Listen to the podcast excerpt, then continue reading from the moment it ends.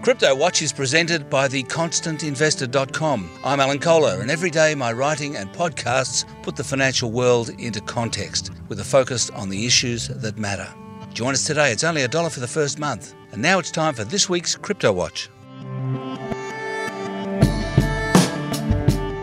Dr. Navjit Dhaliwal, who's located in Norway, just an hour and a half out of Oslo in Hamar, and he is the CEO of something called Iagon, which is a proposal to disrupt the big cloud computing companies, Amazon, IBM, Google, and Microsoft, with a distributed network of storage and computer processing using computers of the world. So they've developed an app that will allow people to put up their own storage and own processing power, make that available to people to use. And he reckons he can do it at 80% less than the price of normal cloud computing. Now, uh, they've been working on it for a few years, proposing to launch next year. So, look, it's just one of the fascinating things that are going on in the world of both blockchain and artificial intelligence. And I think it's well worth talking to him, but it's blockchain based, and they've issued tokens on the Ethereum network. So, it's definitely part of the crypto watch, but it's a cloud computing disruption. So, here's Dr. Navjit Dhaliwal, known as Nav, from Norway, the CEO of Iagon, the uh, cloud computing disruptor. I gather Iagon uh, is based on the proposition that you reward people for giving for making their storage and their computational power available on a distributed network. Can you tell us how that will work?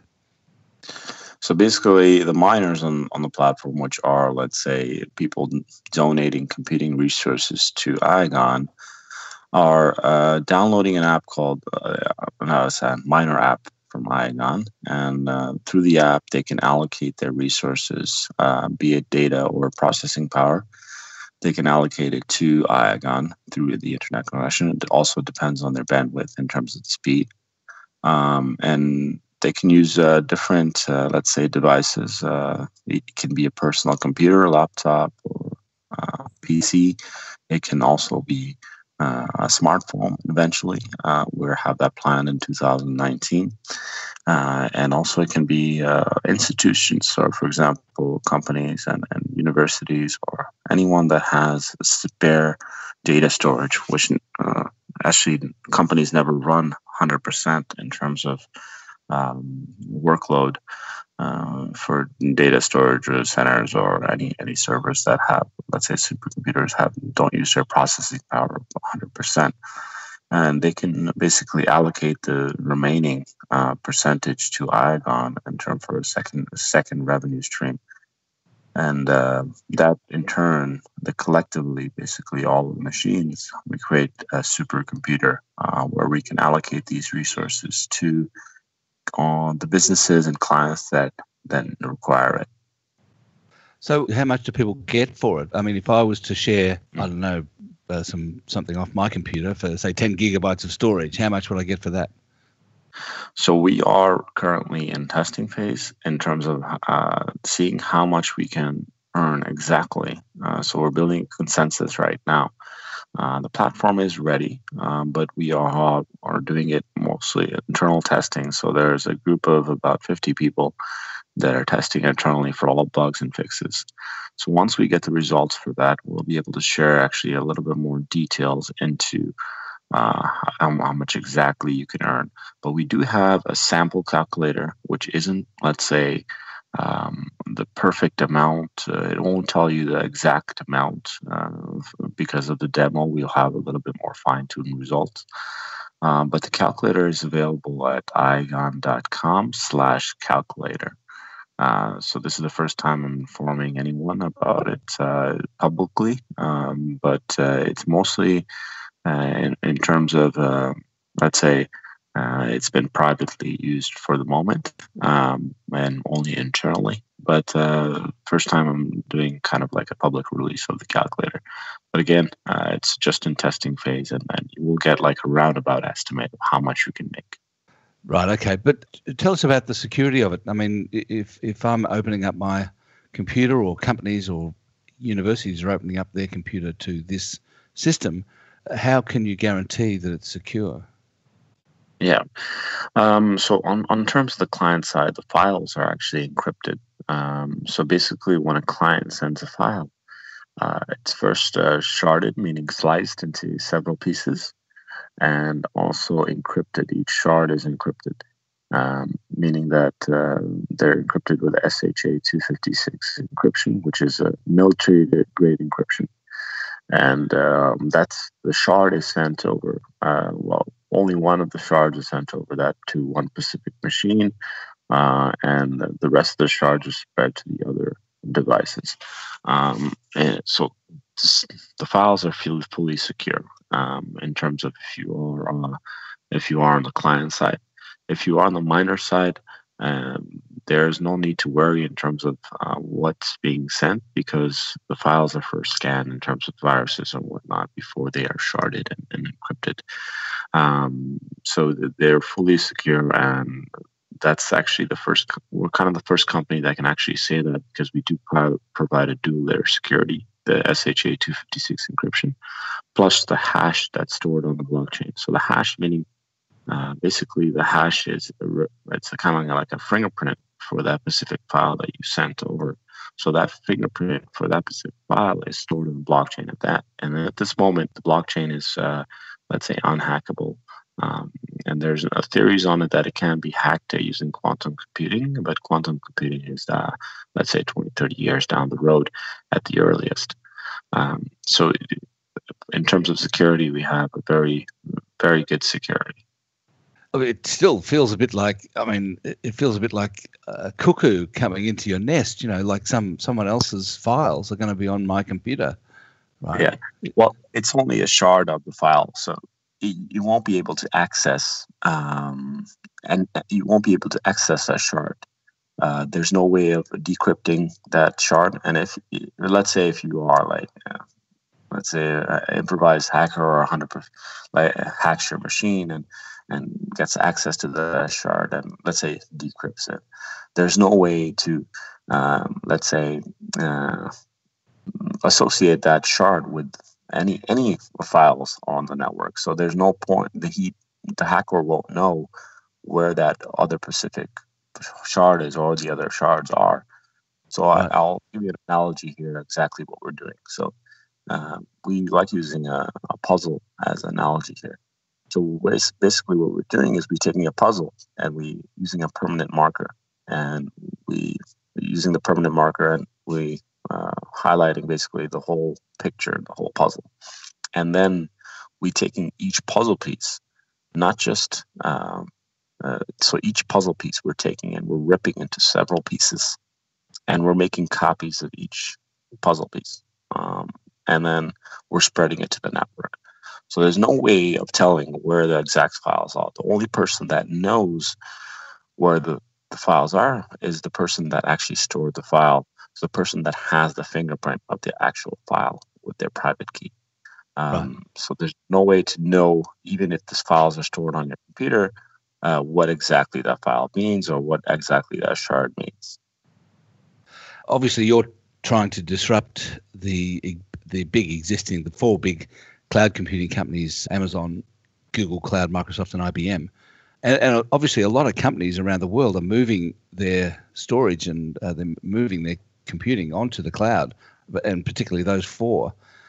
To some extent, is your does your idea, your business, rely on the fact that not everyone will do that? They'll actually have still have storage and servers uh, in their own premises that uh, will have uh, will have space on them. So, you need people not to move onto um, onto the onto those four cloud operators. Yeah, well, the main incentive for our our um, let's say company is it's a cheaper um, and uh, let's say more secure uh, storage space or processing. It's it also processing power is much more secure, much more cheaper. So we're actually uh, up to eighty percent cheaper than the actual um, let's say the cloud services that are out there right now. Uh, the reason why that is because uh, the, the, centralized players, which are the big big players, the big four, uh, you want to call it Google, Amazon, uh, Microsoft, uh, IBM, they're actually uh, using a centralized system and where they have servers and they have people overhead cost uh, for those servers, people to run those servers, maintenance costs, and this basically makes makes them price their services higher. Our infrastructure cost is next to zero. So because because the infrastructure is basically the miners, and the miners miners are paying for themselves, so they're thereby eliminating the infrastructure cost altogether. Thereby, we're allowed to decrease the price by up to 80%. And that is very advantageous to SMEs and uh, AI startup companies uh, that want to be, let's say, have a cheaper solution that are, aren't, let's say, it can't afford the high prices of AWS or Google. And I'm not sure how, if you guys are aware of how hard AWS to implement. You actually need a specialist on board uh, to implement AWS onto your system. And AWS is, let's say, it's secure in itself. But when you do the implementation, that's where the mistakes happen. And that's where you see a lot of data leaks happening. Uh, you see a lot of data leaks happening, let's say, every uh, every week or every two weeks. there's always a data leak in the news. And they're actually very sensitive data, uh, data that's being leaked. Even health records are being leaked. Uh, and it's not due to, let's say, AWS and Google Cloud security per se. It's the implementation of it. And we're eliminating the implementation completely because it's uh, going directly through IAGON. And uh, there's no implementation required on your system just by downloading the app that you have this, uh, let's say, security and cost effectiveness available to you and uh, I take it your percentage is 10% that you'll take, so that 90% of the money that is, play, that is paid by the miners, as you call them, the people who are using your service, 90% of that money gets to the providers of the storage and the computation power, and you get yes. 10%. Yes, we take a commission as kind of like a middleman. Uh, so we provide uh, the services. Uh, so we take a 10% commission. The rest goes to the miners. Correct. And uh, t- tell us about the process you've had to go through to, to develop this business, because you've been going for a while, haven't you? Yeah, actually, it all started uh, back in 2015. Actually, I'm actually from the health sector, so I'm a dentist by profession. Um, and uh, for me, I saw there's a need for uh, this kind of, uh, let's say, solution uh, in the medical field. Um, because I was actually in blockchain in the early goings, uh, I was actually an early follower of Bitcoin from 2012. So I did a lot of market research back then. Uh, and 2015 is when I started really, let's say, focusing on this idea of uh, storing medical files using blockchain technology as a security layer.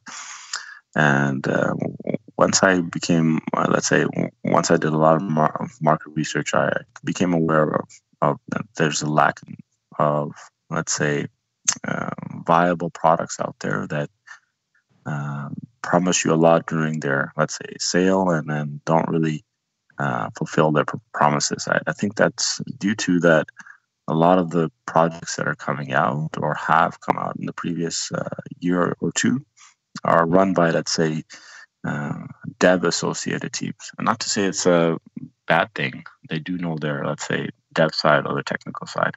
But a lot of these people are very young in a sense that they don't understand the business side of it. And uh, I think that there's a lot of entrepreneurs that are coming out that are, understand what what business is and um, clients need, and they're focusing more so on the business aspect uh, more recently, and they're trying to develop a product that works for uh, everyone. So we're, we're uh, so I started to let's say do a lot of market research into that medical side, and and fully uh, it it turned into a fully cloud uh, blown solution after I talked to Dr. Elad Harrison, who's our CEO currently. Um, you, I, I, met him through LinkedIn, and he implemented, let's say, the AI and, and machine learning onto it, and also he, he implemented uh, a little bit more broad, broader idea because I was focusing just on the healthcare. He implemented, let's say, why not focus on why why just focus on one category? We can focus on a lot in terms of financial records, bank records, or uh, all, all sensitive information. Uh, so it turned into a more of a let's say a generic uh, idea, which was actually good for the company because we're actually uh, taking everything into account. And we got uh, Dr. Claudio Lima on board this year, actually. Uh, we, me and Elad actually started writing the white paper and last year in June 2017, and we finished the white paper around in September, and we started established the company last year in October. So we've been developing since, and we bring on uh, uh, quite a few, let's say, experienced members like Dr. Claudio Lima, who's the current CTO, uh, former CTO of Huawei, which is the seventh uh, largest mobile company in the world. Uh, and we have a lot of experienced um, team members like Dr. Rohit Gupta, Dr. Yogesh Malhotra. Dr. Rohit Gupta, he's uh, currently the software, let's say the CTO of Expedia Group, and he's former software engineer for Amazon and Dr. Yogesh Malhotra, he's worked directly with companies, big companies like IBM, Intel, Google.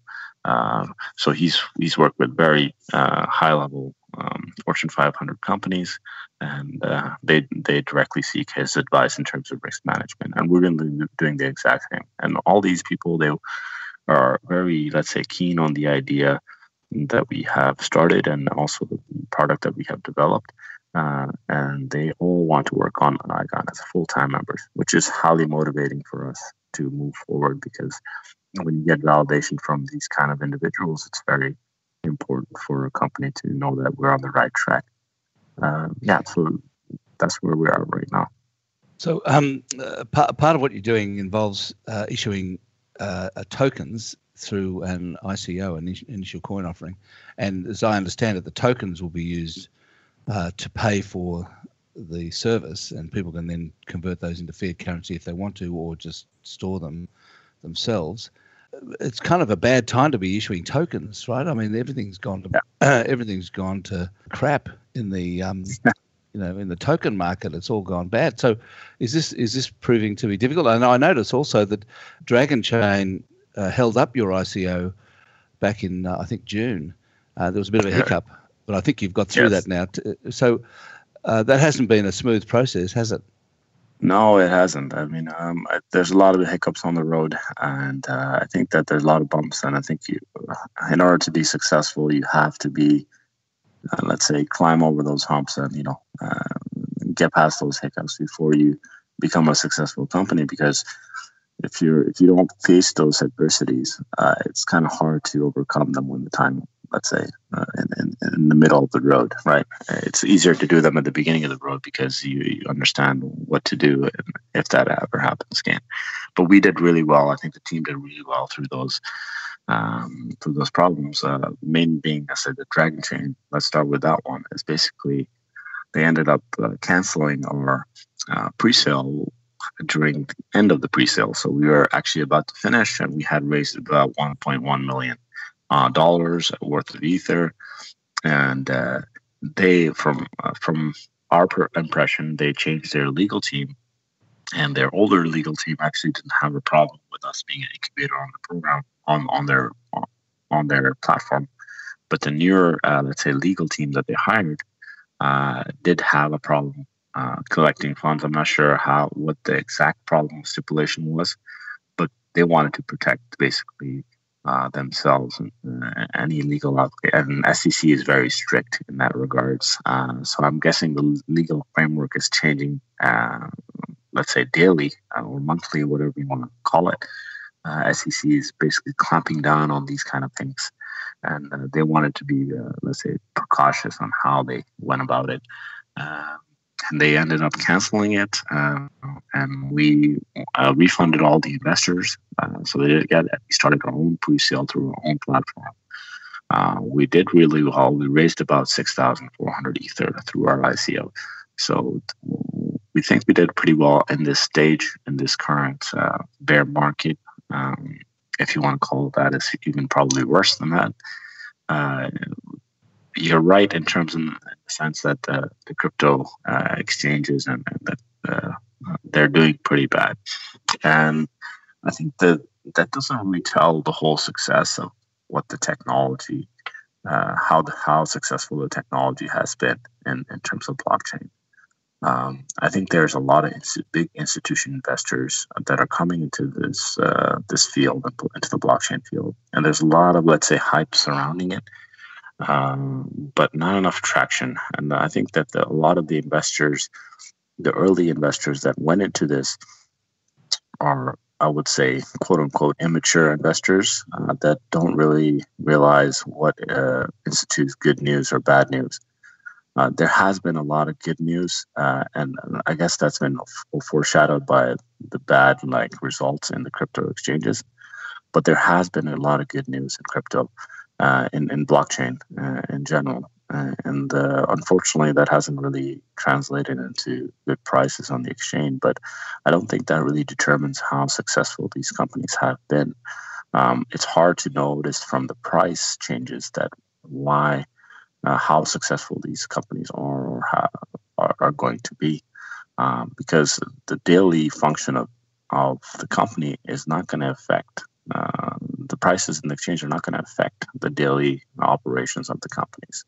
Um, yeah, but do you, do you think you uh, are you going to still be able to use the Ethereum platform? I mean, I mean yes. the price of the, the price of Ethereum's fallen from thirteen hundred to one hundred and thirty. It's uh, it's been a complete debacle. Yeah, yeah, yeah. I mean, the price of Ethereum. Uh, a lot of a lot of people talk about the price of Bitcoin and how it's fallen as well. Uh, you know, the price of uh, Bitcoin last uh, last February or something was around five thousand dollars. So if you compare that to last year, it depends on how you compare it. If you compare it to the short term or the long term, I mean, talking about 2012 is about 50 bucks, or you know, so it depends on how you compare it. It's just relevant to uh, right now. Um, I mean, the price it does not really affect the technology itself. That's the main. Yeah. That's the main uh, point. And, and, and in fact, you've got your own private blockchain, right? Yes, yes, we do. We will have our own private blockchain uh, eventually. Uh, so we also have, in terms of Ethereum, won't really affect us in terms of their transaction speed and whatnot. We do have side chains uh, that we're going to be implementing. So we already have proof of, uh, let's say, work on side chain with EOS. Uh, so we're able to switch over to EOS or any other chain if we want to um, in the near future. And we want to basically, with the side chains, we're basically saying is that if the user or the client wants a faster performing for their specific needs, whatever the best blockchain uh, is, they can use that specific blockchain. So we don't want to limit them on just on Ethereum. Uh, they can use whatever uh, mean whatever blockchain they wish to use in terms of uh, whatever's best for their needs.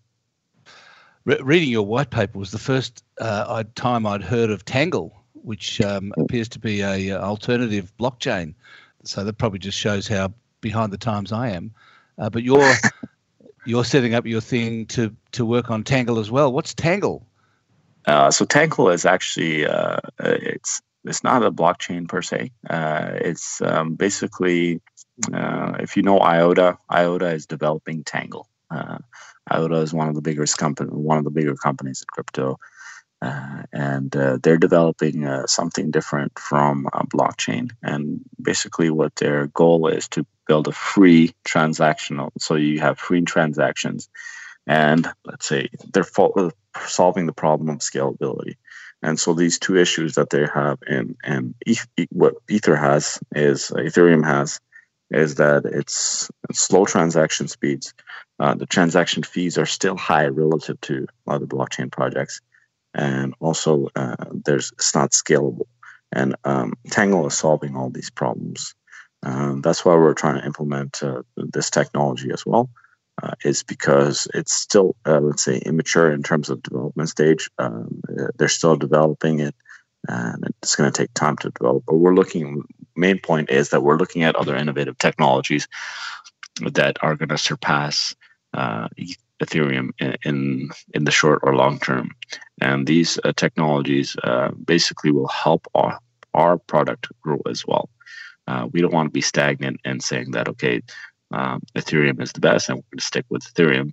Um, uh, because if you stick with one product, you're going to be stagnant and other companies are going to surpass you and that are coming up or trying to make a better, uh, yeah. faster, or whatever product they were trying to make. Yeah.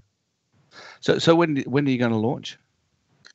Uh, we are going to launch. Uh, our deadline is Q1 2019. Uh, that's uh, according to our roadmap. Uh, we are ahead of schedule. Uh, we are doing testing right now, and we could actually launch um, right now. But the problem is we want to make sure that all the bugs and everything are fixed before we launch. Of course, we might not fix all the bugs, but at least to make it very smooth transition from uh, this phase to the next phase. And we hope to launch at Q1 2019 or earlier. Um, that's the expected date. And have you have you finished implementing the both the distributed storage and distributed processing? Now yes. have, you, have you done those things? Yeah, so distributed uh, storage and distributed processing is uh, ready at this moment. So actually, you can actually try it out on our website. There's uh, alpha version ready or uh, on our website, so you can download it and try it out. Actually, uh, so those two things are actually working right now. Uh, and we're going to be adjusting those things with the price consensus that we're building in terms of how much you can earn. And once we implement that, then we can start releasing it with the machine learning that we're going to be implementing onto the platform. as I was as I was speaking to you, I tried the calculator that you referred to. Um, just tell tell me how to use it because it's got storage size for a period of I get that so 100 gigabytes for a period of 10 hours, say uh, yeah. But why why have you got electricity cost per unit, and how do I know that? Yeah, so this is something that's uh, right now it's private. Later on, it's gonna. That's why we haven't really released this calculator to public. Later on, we're gonna have uh, countries there, so we're gonna have the actual electricity cost uh, for your country automatically put into the system. So you just have to scroll the country that you're in, and that way you can get the cost. But right now, we don't have that. We do have, uh, let's say, a chart uh, for the electricity costs that we're going to be putting up uh, in in the short term, um, so that you can have an, let's say, idea of how much electricity costs. But you can also search that on, on via Google. Uh, how much is electricity cost? And for example, Australia, what is electricity cost in Australia? and you can just enter that uh, in that uh, field there.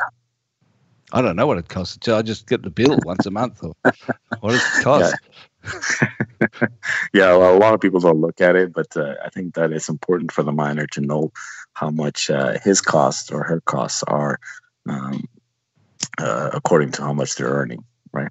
So, so I put a I put a sample in there, and, and, it came up with total cost for storage files IAG four point three five two. What does the cost of IAG and that number mean? So the cost of IAG right now on that specific calculator is twelve cents per IAGON. So uh, you would earn, um, let's say, twelve cents times four, in, in terms of the in profit that you would make from that ten gigabytes, and that's daily, right? Right. So whatever that is, uh, did you put that as daily or ten days, or how much did you put that as? Or oh, just as ten hours? I don't know. I mean, ten hours. Okay, so you oh, so, in ten hours. Yeah. So I could put I could put it in as week, weeks, couldn't I? There you go. Yes, you could.